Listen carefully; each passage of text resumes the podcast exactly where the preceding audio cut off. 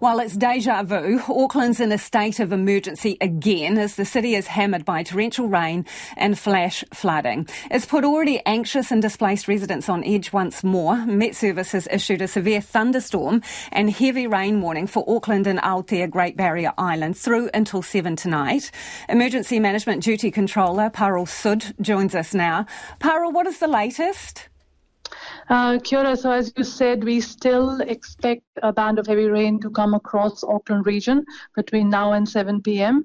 Uh, so I guess uh, further downpours are possible with localized rain rates of about 20 to 33 millimeters possible as well. So just while it's a bit of a lull where the rain might have stopped, we could expect some more. So, how bad has the flooding been, say, compared to the other two severe events that weather uh, has suffered in Auckland recently? Yeah, so I guess this one has been a bit different. The earlier one uh, in January was really, really intense and was really quick.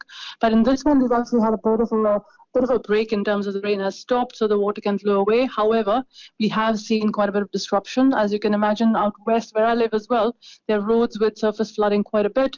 Uh, we've had approximately 490 stormwater related calls come in, uh, which are majority of them were to do with surface flooding, only about 18 to do with habitable flow flooding, which means houses getting water in.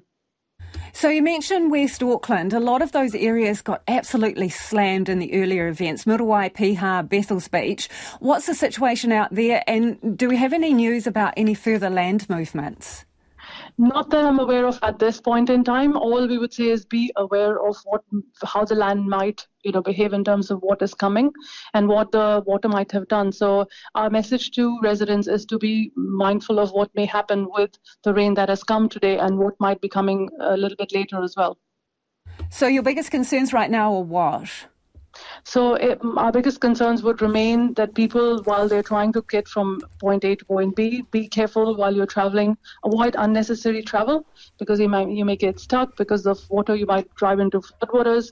Um, in case your home has got flooded and you need to evacuate and you cannot lodge with a friend or family, we do have the uh, communities um, defense centers and the sorry the civil defense centers and also some community run centers where you can go.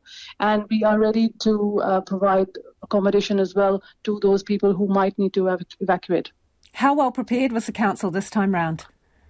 I would say we were quite prepared. We actually uh, stood up the the center yesterday, and we also did a bit of a um, story on it, or making people aware of the fact that this rain was coming, bad weather was coming, and we have had the team in the uh, Civil Defense Center since morning as well. So I think a much better coordinated approach to the event um, and a lot of conversation with our key stakeholders. Parul, what can you tell us about public transport? Because we're hearing reports of people having to wait significant amounts of times for buses, even though people were advised to leave work and go home.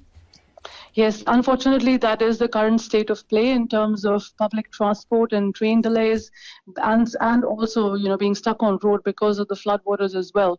So it is uh, it, it's unfortunate that people will have to wait, but I think you just have to be careful and cautious in terms of how you travel from where you are, and maybe consider whether you do need to travel at this point in time, or can you wait for a little bit longer.